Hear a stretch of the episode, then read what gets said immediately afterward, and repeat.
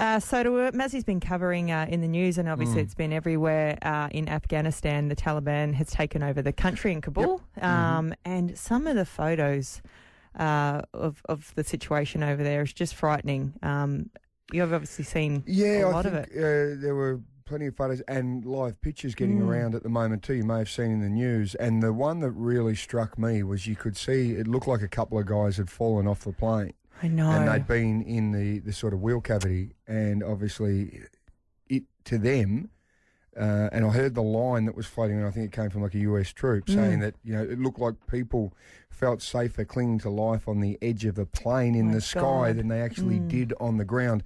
And soon as I saw some of those pictures, it just actually took me back to remember the vision from September 11 Yes. when you, you saw people Yes. jumping out of the World Trade Yep. Centres. Mm. And th- I remember watching one of the documentaries when that was on, and they had the firefighters and they were in their staging area in the mezzanine. Mm. And while that was happening, you could just hear these thumps, you know, Mm. behind them. It was just, Yep.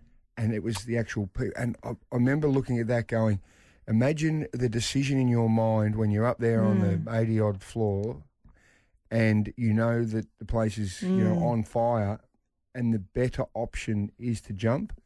And I just, I, I cannot even comprehend how you do that. And the No. same thing for you know a lot of these people who are standing on the plane, hanging onto the plane, going, Mm. "This is a better option for me."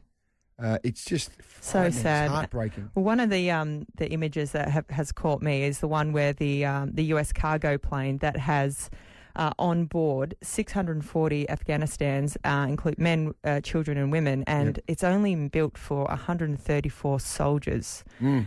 And these poor people just crammed on this aeroplane to, to you know, find a better life. And I, I caught myself looking at this photo and just staring at it. And I was trying to, I was looking at the faces of these little people, Yeah. these young kids on this plane, thinking, what is going through their mind right now? How terrified must they be? It's remarkable the picture when you look Mm. at it, and I I think it was in yesterday's paper as well. I Mm. certainly saw it, and we've got it on here, and we're looking at it now, and pop it up on our Facebook if you haven't seen it. But it's essentially one of those big uh, military planes, so it's a, a gutted plane. There's no Mm. seating in there, and the amount of people in there, it is absolutely No. ridiculous. If you look at the front there, there's a little baby in red, Yep.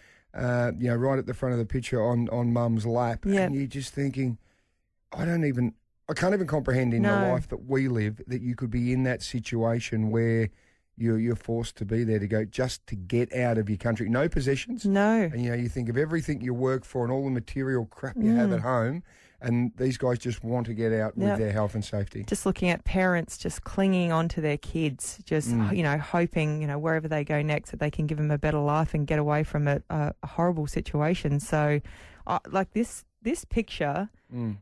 I don't think I'll ever ever get out of my my head ever for the rest of my life. Like this Mm. is a photo that I'll remember now forever. And just looking at these poor people, I just oh, can't. It's just it's hurts just watching Mm. them. You know, just I just hope now whatever happens for them, it's all it's good. You know, and hopefully they can get more people out. You know, have Absolutely. a better life. Well, I know that uh, the Australia has helped out. and There were 26 people Mm.